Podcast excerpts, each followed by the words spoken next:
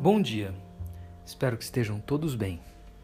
Esse é o primeiro episódio de uma série de gravações que eu pretendo fazer durante esse período da quarentena. Essas gravações terão como objeto textos que nós trabalharíamos nas aulas de filosofia. Eu vou, a cada uma dessas emissões, comentar um trecho de um texto ou um texto inteiro, é, tentando desse modo dar seguimento a um trabalho, a uma discussão que nós vínhamos fazendo presencialmente em sala de aula. Espero que é, isso seja bacana e que vocês consigam aproveitar esses, essas gravações para refletir e continuar pensando um pouquinho sobre as questões que nós vínhamos discutindo em aula embora isso não seja uma aula. É, nesse primeiro é, episódio, nesse primeiro momento, eu gostaria de comentar um texto do Freud. Na verdade, eu gostaria de comentar um trecho de um texto do Freud. Esse texto se intitula Cinco Lições de Psicanálise. Trata-se de uma série de conferências que o Freud apresentou nos Estados Unidos, quando a psicanálise que ele tinha criado começou a ser objeto de atenção e debate no mundo todo. Então Freud vai aos Estados Unidos apresentar de forma resumida ou, digamos assim, introdutória as suas descobertas e a sua hipótese fundamental, digamos assim, que é a hipótese do inconsciente. E que na história do pensamento principalmente na história do pensamento contemporâneo a partir do começo do século XX, ocasionou de fato uma, reflex, uma revolução no modo como nós compreendemos o psiquismo. Bom, mas eu não vou comentar o texto todo hoje. O que eu gostaria de fazer hoje é apenas comentar a primeira parte desse texto, a primeira lição, em que o Freud reconta, não é? ele faz uma um resumo dos primeiros passos do seu trabalho, quando ele era um médico que estava às voltas com um fenômeno que era um fenômeno misterioso, difícil de compreender para os médicos da época, que é o fenômeno da histeria.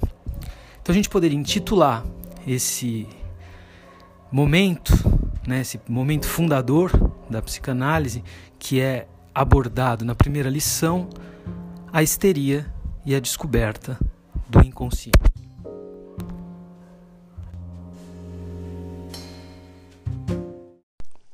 Vamos lá. Eu, antes de começar a comentar o texto, gostaria de fazer uma observação. Eu considero que o que eu vou falar aqui não substitui de forma alguma a leitura do texto do Freud. Pelo contrário, que eu vou falar pressupõe a leitura do texto do Freud. Então eu vou falar pressupondo que todos aqueles que estão ouvindo leram o texto do Freud. Se não leram, parem agora, leiam e depois voltem. Bom, dito isso, vamos começar.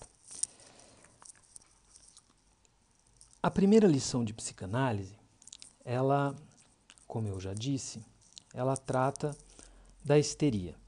Mais especificamente, ela se baseia nas primeiras é, experiências do Dr. Breuer, que era um médico que foi parceiro do Freud no, no início do seu trabalho e que apresentou Dr. Breuer na clínica da histeria algumas inovações que vão servir de ponto de partida para o Dr. Freud é, desenvolver o seu método de terapia e interpretação do fenômeno histérico. Né? Terapia e interpretação. Essas duas palavras aparecem no primeiro parágrafo do texto, quando Freud diz que o, a psicanálise é um processo semiológico e terapêutico. Eu gostaria de chamar atenção para isso nessa introdução Porque, bom, obviamente é um processo terapêutico, não é? Ele é um médico que está diante de uma pessoa, de pacientes que padecem de algum tipo de sofrimento e o seu objetivo é amenizar ou curar esse sofrimento. Então, portanto, é um método terapêutico, mas é também um processo semiológico. O que significa isso? Dizer que a psicanálise é um processo semiológico, semiologia tem a ver com uma teoria dos signos ou dos sinais. Né? Portanto, dizer que é um processo semiológico significa dizer que é um método de interpretação de sinais. Né? Isso é uma maneira da gente começar a entender como Freud vai proceder em todo o seu texto, porque o que ele vai fazer é, partindo de alguns sinais, que no caso são os sintomas histéricos, perguntar-se qual é o significado para o qual apontam esses sinais ou esses signos. Então, é, se vocês tiverem interesse de ler outros textos do Freud, em especial os relatos que ele faz de casos clínicos, ele faz alguns relatos de casos clínicos, que são é, longas descrições de, do processo dele com seus pacientes, vocês vão perceber que ele procede um pouco como um detetive, não é? que parte de alguns sinais ou indícios e procura interpretá-los, ou seja, remeter esses sinais ou esses indícios às suas causas ou ao seu significado. Então, o enigma do qual vai partir o Dr. Freud no início do seu trabalho são os sinais emitidos por essas pacientes histéricas. Vamos nos aproximar então um pouquinho é, do fenômeno da histeria, tal como Freud o apresenta nessa primeira lição de psicanálise, nos primeiros parágrafos do texto.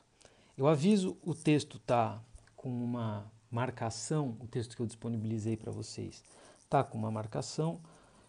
Cada parágrafo tem um número e eu vou é, me referir a esses números logo mais. Bom, mas para começar eu gostaria apenas de fazer um, uma, um panorama reconstruindo o modo como o próprio Freud apresenta a histeria. O que é que ele diz sobre a histeria? Ele vai dizer que a histeria ela coloca para a medicina, ou pelo menos colocava para a medicina da época do Freud, uma questão embaraçosa, ou deixava os médicos em maus lençóis.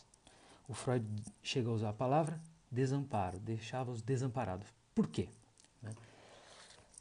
Porque eles se defrontavam com é, situações, ele vai depois descrever o caso de uma paciente específica do Dr. Breuer, mas são situações em que as pessoas, em geral mulheres, apresentavam sintomas físicos, paralisias, é? É, cegueira, tremedeira, etc., que os médicos tentavam remeter a uma causa orgânica, porém essa causa orgânica nunca era encontrada. Né? Então eram pessoas que sofriam e de fato sofriam de algum tipo de é, sofrimento físico, sofriam de um sofrimento, é óbvio, né? mas sofriam é, sintomas físicos que aparentemente não tinham causas físicas. Né? Então, por mais que se investigasse, por mais que se fizessem exames, etc., não se encontrava essa é, causa física.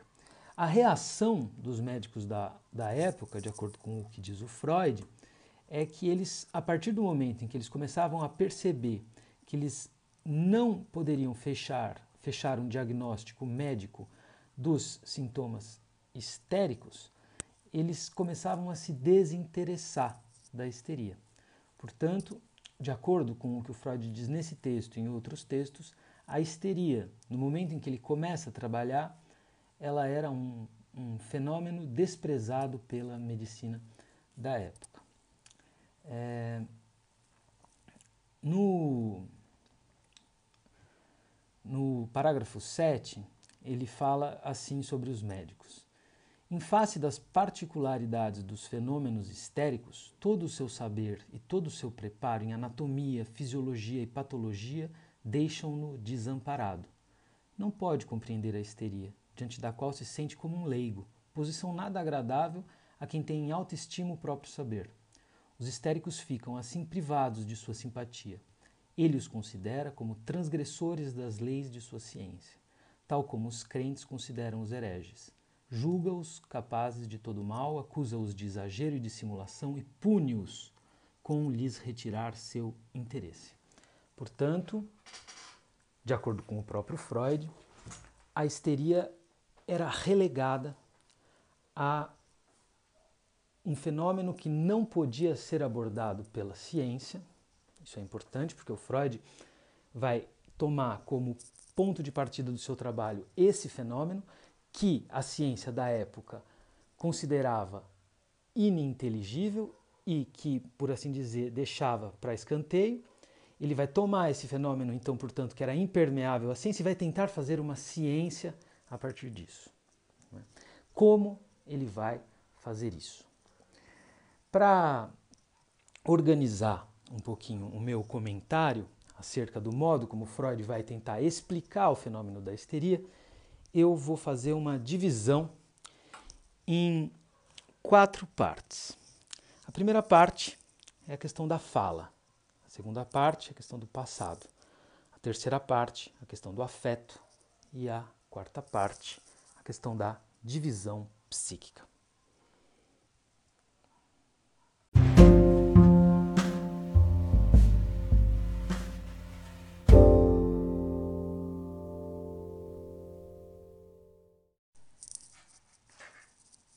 Bom, então eu, eu disse que é a fala.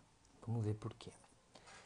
É, o caso que o Freud conta, que vai ser o caso paradigmático, digamos assim, a partir do qual ele vai tentar expor as suas descobertas, é o caso do Dr. Breuer, que, como eu disse, era um médico contemporâneo do Freud, mais velho que ele, que vai é, ser o seu parceiro nas suas primeiras publicações, justamente sobre a, a histeria.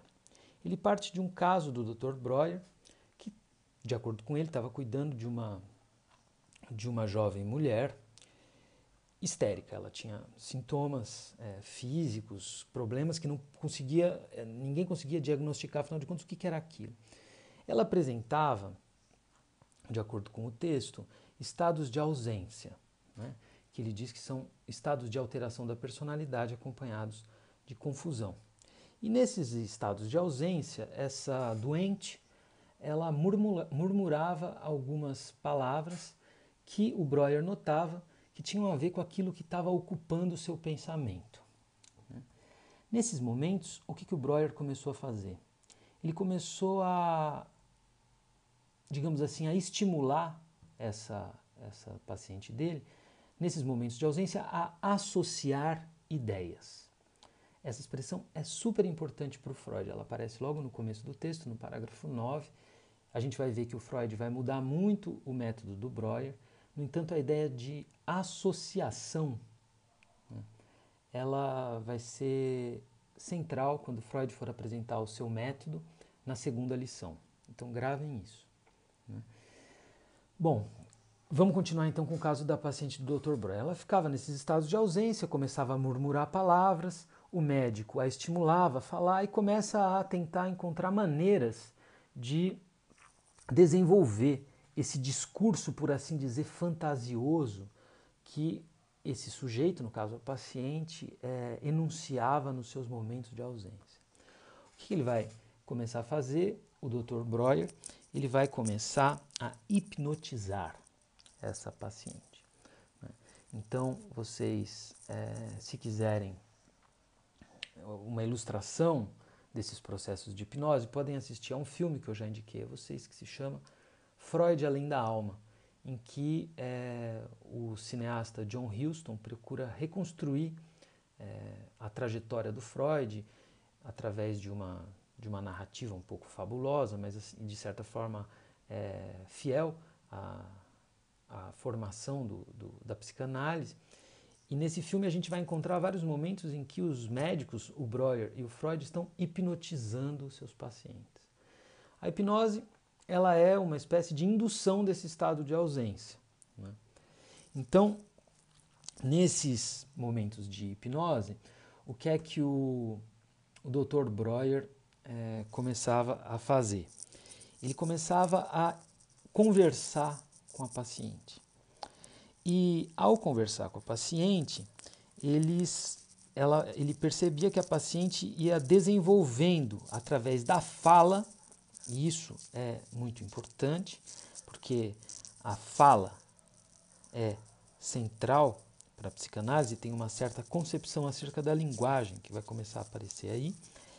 É, esses pacientes começavam a falar de fantasia. Essa paciente, essa moça, ela começava a falar de fantasias muito tristes, que remetiam a uma situação emocional difícil pela qual ela havia passado.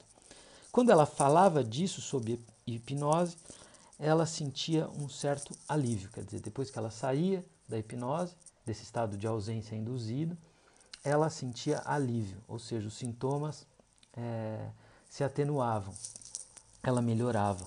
Né? E esse modo de trabalhar com o sofrimento dessa jovem o, Freud, o Breuer é, chamou de cura de conversação. Né? Então, é, através da, da fala, é como se a, o sujeito, a moça, exteriorizasse é? emoções, sentimentos, afetos que é, não eram exteriorizados na situação da vida normal e ao fazer isso ela sentia um certo alívio. É, o Freud vai desenvolver um pouquinho isso e vai relatar que o Dr. Breuer começa a ter resultados surpreendentes através desse método da hipnose. Ele vai começar a perceber, o Dr. Breuer, que ao fazer a sua paciente falar, ela começa a recordar momentos em que esses sintomas que ela padece foram é, se manifestaram pela primeira vez. E ao recordar esse momento originário, esse momento em que os sintomas apareceram, esses sintomas se curavam. Né? Então ele conseguia curar esses sintomas. O exemplo que o Freud dá no texto é o exemplo de um, de um caso de hidrofobia. Então, essa jovem paciente do Dr. Breuer começa a não conseguir beber água. Né? Ela começa a ficar muito. Vocês imaginam que isso é uma coisa muito desagradável, você não consegue beber água, a única maneira de você ingerir líquido é através de comendo frutas, coisas assim, mas tomar água num copo ela não conseguia. Né? Isso é, está causando uma enorme perturbação na jovem. O Dr. Breuer a hipnotiza. E quando ele a hipnotiza, ela se recorda, ela reconstrói através da fala uma cena, que é a cena em que ela viu um cão bebendo água num copo de uma criada. Né? Por polidez, ou seja, por educação, nesse momento essa jovem ela reteve o asco que ela sentiu, ou seja, ela não expressou o nojo e talvez a raiva que ela sentiu ao ver um cachorro tomando água é, no copo, é, num copo de água, que é um copo que deveria ser destinado apenas às pessoas, aos homens. E ela reteve isso e ela desenvolveu a hidrofobia. Ora, quando ela estava sob hipnose, ela recordou, ela reconstruiu essa cena e nesse momento em que ela reconstruiu essa cena, a hidrofobia passou.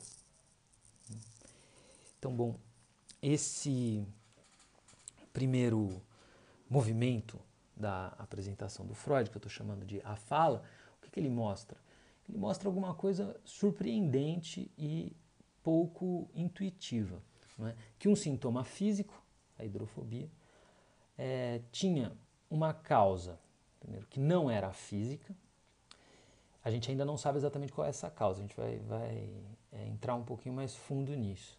Mas o que é importante a gente notar de cara, que através da fala ou seja, quando ela conta uma história, uma história que para ela não que não foi contada e que não só não foi contada, essa história ficou presa, as emoções ligadas a essa história ficaram presas. Na hora que elas saem através do discurso, da fala, o que, que acontece? O sintoma desaparece. Então tem aí alguma coisa que a gente vai ver no decorrer do texto do Freud e que é central para a concepção é, freudiana da psicanálise, que é essa, essa dimensão, por assim dizer, transformadora da linguagem. Né? Quando o sujeito fala, a realidade se transforma. Né? A sua realidade afetiva, o seu modo de ser, a sua condição, se a gente quiser, a gente pode usar várias palavras, ela muda a partir do momento em que essa pessoa começa a falar sobre certas coisas que, por diversas razões, permaneciam interditadas à fala ou proibidas de serem ditas. Né? A gente tem que depois, mais para frente, a gente vai ver o que é que, afinal de contas, proíbe a fala e o que é que a psicanálise, ao ouvir, né? porque é uma escuta, o Dr. Breuer ele oferece uma escuta para essa paciente. É, o que que o que é que essa o que é que é essa linguagem, né? essa linguagem que transforma. Bom, esse é o primeiro passo da descrição do Freud da sua teoria sobre a histeria e sobre, obviamente, um método de cura. Né? Então, nós estamos ainda no momento da hipnose. Vocês vão ver que o Freud vai abandonar a hipnose, mas por enquanto nós estamos no plano da hipnose.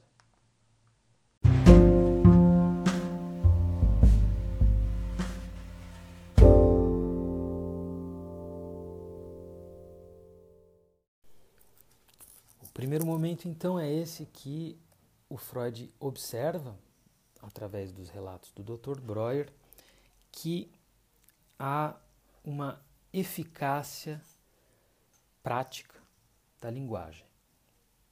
A mulher falou, conseguiu recuperar através da linguagem uma, um acontecimento desagradável e, através disso, curou um sintoma. No parágrafo 11 do texto, o Freud então vai é, começar a interpretar um pouco o que está acontecendo. Né? Ele vai dizer o seguinte, que os sintomas parecem, ou melhor, eles são resíduos, é essa é a expressão que ele usa, resíduos de traumas psíquicos. Ele diz assim: o caráter particular a cada um desses sintomas se explicava pela relação com a cena traumática que o causara. Né? Então, nesse caso, por isso que eu estou falando que agora a gente vai entrar na dimensão do tempo, o que, que o Freud começa a perceber é que há uma certa relação entre o presente e o passado.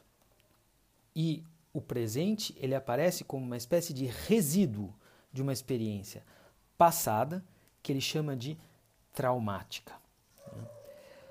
O que que começa, o que que o Freud conclui disso? Que a cura ela depende de uma rememoração de uma cena traumática, portanto de uma retrospecção da origem, uma retrospecção do passado, um retorno ao passado e essa espécie de retorno ao passado é um reordenamento do tempo, que faz com que o sujeito, ao contar alguma coisa que aconteceu lá atrás, consiga se desvencilhar desses resíduos, que são resíduos muito desagradáveis. No caso, vocês, a gente está trabalhando aqui com o exemplo do Freud, que é o exemplo da hidrofobia. Né? A partir disso, então, o Freud vai fazer uma generalização. Ele fala que é uma generalização. Ele vai dar uma definição, primeira definição sobre do que afinal de contas sofrem os histéricos. Ele diz os, os histéricos sofrem de reminiscências. Para explicar isso, ele faz uma analogia. Ele cria uma analogia. Ele vai dizer assim: bom, os sintomas são símbolos minêmicos, ou seja, eles simbolizam um acontecimento da memória um acontecimento que está na memória e que é um acontecimento, portanto, passado. Se vocês andarem por uma cidade, ele diz, vocês vão encontrar alguns símbolos minêmicos. Os monumentos, por exemplo. Ele dá o exemplo da cidade de Londres. Né? Dá, dá o exemplo de um monumento que se chama Charing Cross, que é um monumento que marca é, o lugar por onde passou um cortejo fúnebre de um antigo rei inglês, etc. Ora, é, a Charing Cross está lá em, em Londres como um símbolo da memória desse acontecimento. É? Então, ela foi erguida para simbolizar a passagem do esquife, ou seja, do caixão. É?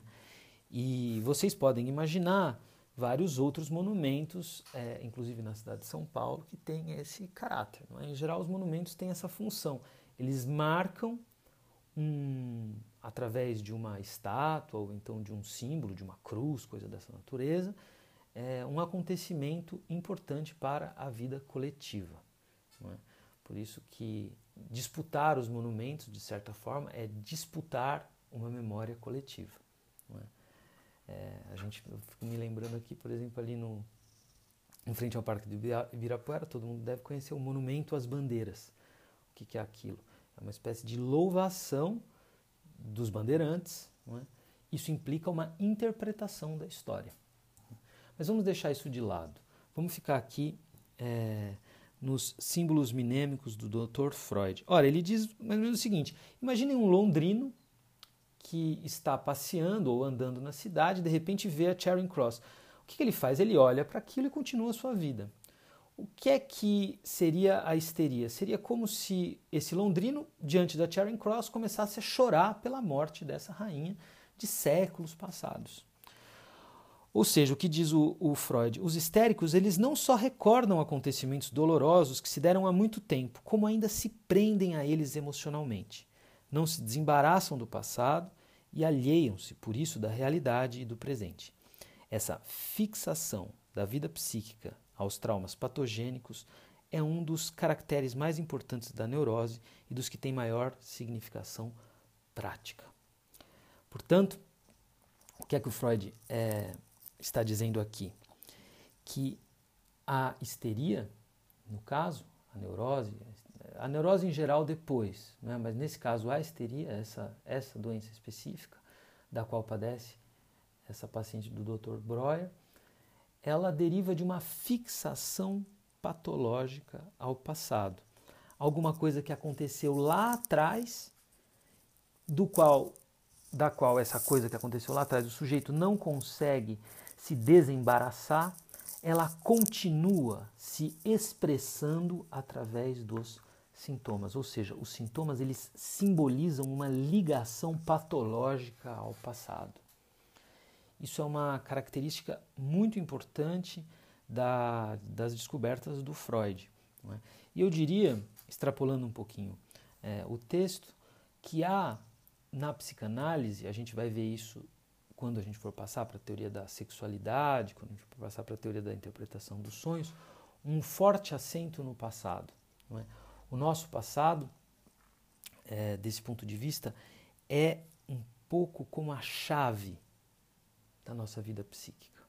Né?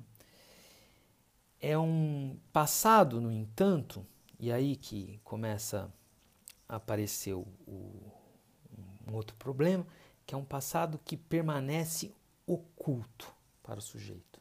Né? Em geral, esses traumas do passado, essas cenas traumáticas, elas, enquanto o sujeito está levando a sua vida, elas são difíceis de ser lembradas. Vamos falar assim por enquanto. Na, quando a gente for passar para o último tópico, a gente vai entrar um pouquinho mais nesse apagamento do passado. Né?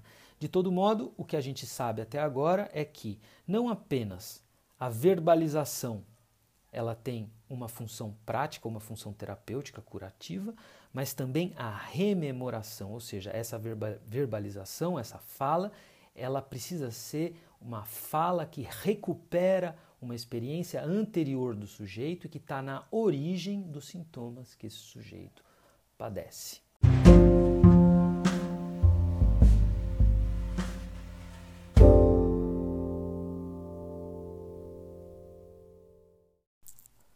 Bom, vamos então nos aproximando do terceiro aspecto da caracterização freudiana da, do fenômeno da histeria. O primeiro a gente viu a dimensão é, prática ou a eficácia prática da fala. Né? No segundo momento, a gente viu que o Freud é, dava uma definição mesmo da causa da histeria. Os histéricos sofrem de reminiscências.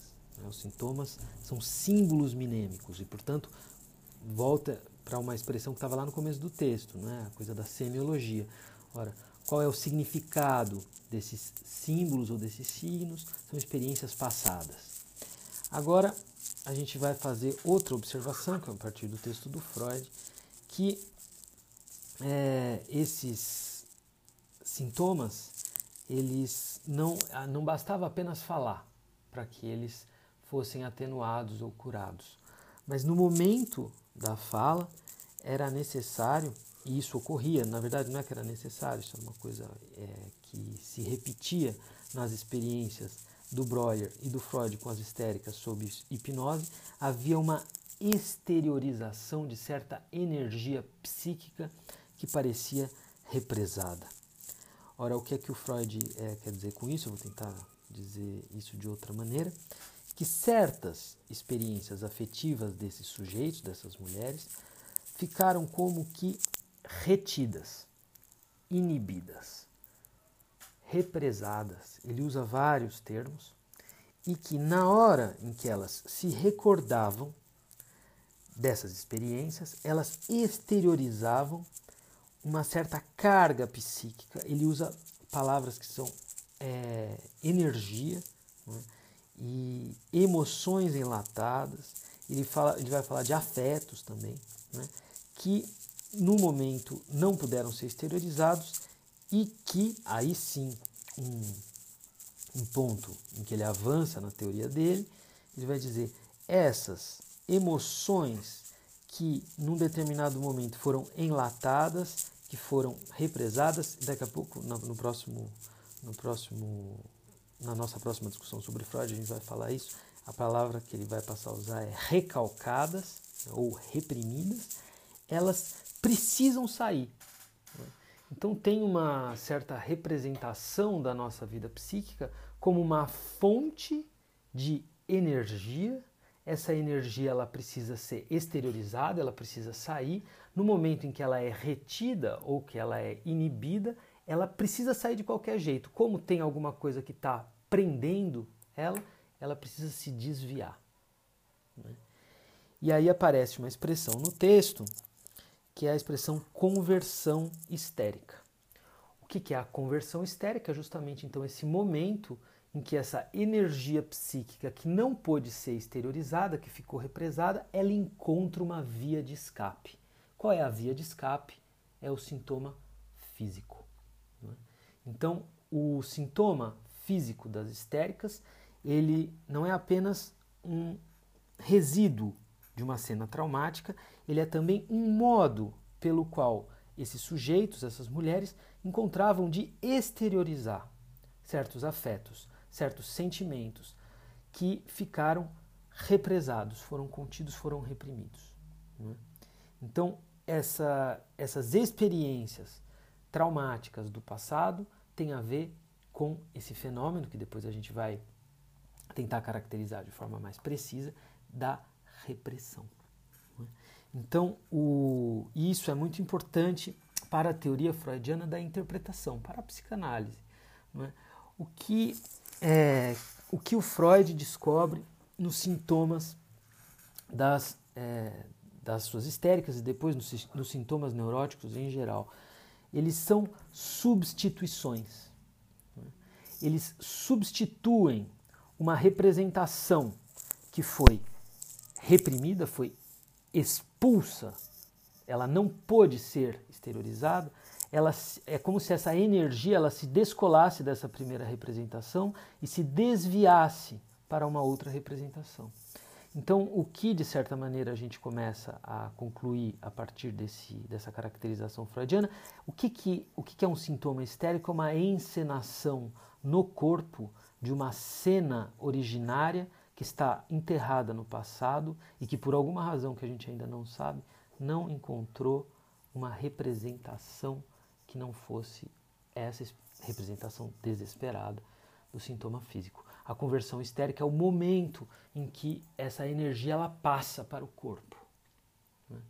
Então isso é muito importante para a teoria freudiana do sintoma em geral. Né? Todo sintoma é a substituição de uma representação que foi reprimida, foi recalcada, foi represada. Eu não vou fixar por enquanto a terminologia, porque isso não interessa. É, e que essa energia então ela encontrou uma outra saída, ela se ligou a uma outra representação. Né? A gente vai ver que a relação, e isso já dá para notar no caso da hidrofobia da paciente do Dr. Breuer, a relação entre a primeira representação, aquela que foi reprimida, e a segunda representação, o sintoma, é uma relação de semelhança. Né? Há algo na, no sintoma que é como, que, como se fosse uma metáfora do trauma originário. Né? Então, nesse sentido, a teoria freudiana do sintoma é muito interessante como uma teoria da interpretação dos signos, né? porque ela sugere que é, esses sintomas, que são sintomas presentes, que ele chamou de resíduos, não são apenas resíduos, eles, eles são resíduos, inclusive, no sentido em que eles guardam uma relação de semelhança com aquilo que foi é, reprimido. Então, esse é o terceiro aspecto, então, dessa teoria, a questão dos afetos, né? ou da relação entre os afetos, as, a energia psíquica afetiva e as representações. Né? Então, o que o Freud está dizendo é que o nosso aparelho psíquico, ele, é, os nossos afetos, né? depois a gente precisa entender qual é a fonte desses afetos, eles é, exigem uma representação que é como que uma canalização deles. Uma canalização deles para fora. Esse é o terceiro aspecto, então, para o qual eu gostaria de chamar a atenção.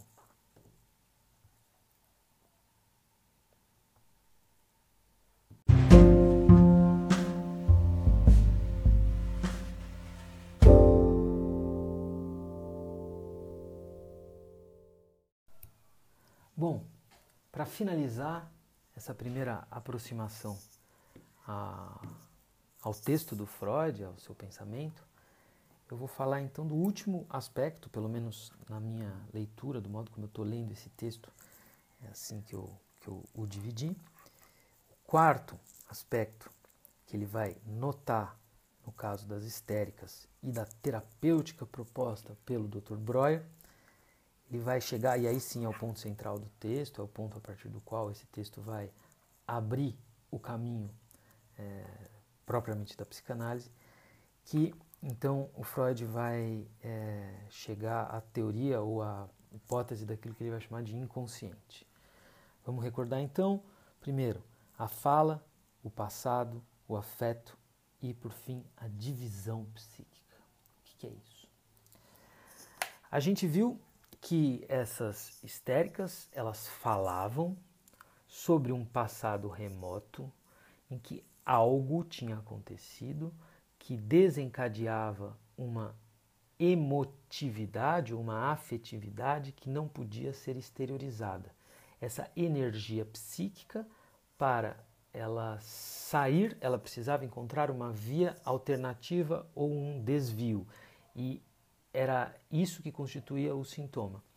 Última coisa que o Freud nota nesses casos, ele diz: é curioso porque nos casos em que ele e o Breuer se utilizavam da hipnose, o que acontecia em geral é que quando os indivíduos estavam hipnotizados, eles se lembravam de coisas que quando eles estavam despertos ou em estado de vigília, eles não conseguiam se lembrar. Esse talvez seja o ponto é, mais importante desse texto. Né? Quer dizer, todos os que a gente falou até agora são importantes, mas esse vai, porque vai começar a ser usada a terminologia que depois o Freud vai ter que especificar. O que, que ele vai dizer? Ele vai dizer a nossa vida consciente, né, ela é como se algo, uma barreira, vedasse é, essa vida consciente a certos conteúdos a certas representações, que são representações que ele vai chamar de inconscientes. Como é que ele acessa essas representações? Através da hipnose. Então, quando os sujeitos, as mulheres histéricas, estavam hipnotizadas, diz o Freud, é como se elas entrassem em contato com uma dimensão da sua vida psíquica que estava fechada para a sua consciência. Ou seja, estava fechada para a dimensão da vontade, da deliberação, da reflexão, etc. Por mais que elas tentassem, que elas tivessem vontade, que elas refletissem, etc., havia algo que elas não conseguiam acessar e que quando ele as colocava nessa situação da hipnose, elas conseguiam acessar. Né? Então, o Freud, a partir do estudo da histeria, ele vai começar a falar esse, essa palavra é importante, ele vai falar da divisão psíquica. É óbvio que nós estamos diante de casos que são patológicos, né? são essas é, mulheres histéricas, por enquanto. No entanto, eu gostaria que vocês notassem o que, que o Freud vai fazer, ele vai generalizar essa hipótese. Ele vai dizer: todos nós somos constituídos por uma divisão, por uma clivagem, por uma espécie de, para falar de uma maneira um pouco mais dramática, um dilaceramento. É como se nós não tivéssemos acesso a nós mesmos, o que parece um paradoxo. É? E esse método da hipnose, que depois vai ser abandonado e vai ser substituído por um outro método, seria uma maneira de tornar consciente ou trazer à consciência certos conteúdos que permaneciam inconscientes. Então, é, a gente vai ver que isso é um pouco problemático, porque de acordo com Freud, essa clivagem, essa divisão, ela é impossível de ser desfeita. Não é? não é possível que alguém consiga tornar consciente toda a sua vida inconsciente. Porque a divisão entre consciência e inconsciente ela é constitutiva da experiência humana em geral para o Freud. Ela é irredutível. Porém, é, nesse momento, o Freud está dizendo: bom, tem certas coisas que acontecem na vida das pessoas, eu vou tentar te falar de uma maneira simples, que são traumas, eventos traumáticos, que são expulsos da consciência, tem que ver o que é que expulsa isso da consciência, o que é que reprime, o que é que represa. A gente vai ver isso na nossa próxima, no, próximo, no comentário da, da, da segunda lição. Mas, é, em todo caso, essa clivagem, ela constitui a vida psíquica de todos nós. E, e para finalizar, é isso que o Freud quer dizer quando ele no texto que é, eu também deixei disponível para vocês, o Freud diz: o eu não é senhor na sua própria casa. Ou seja, o eu é uma espécie de ilha de consciência, reflexividade, vontade, deliberação, etc., mas que é rodeada por um mar de vida pulsional, afetiva, inconsciente.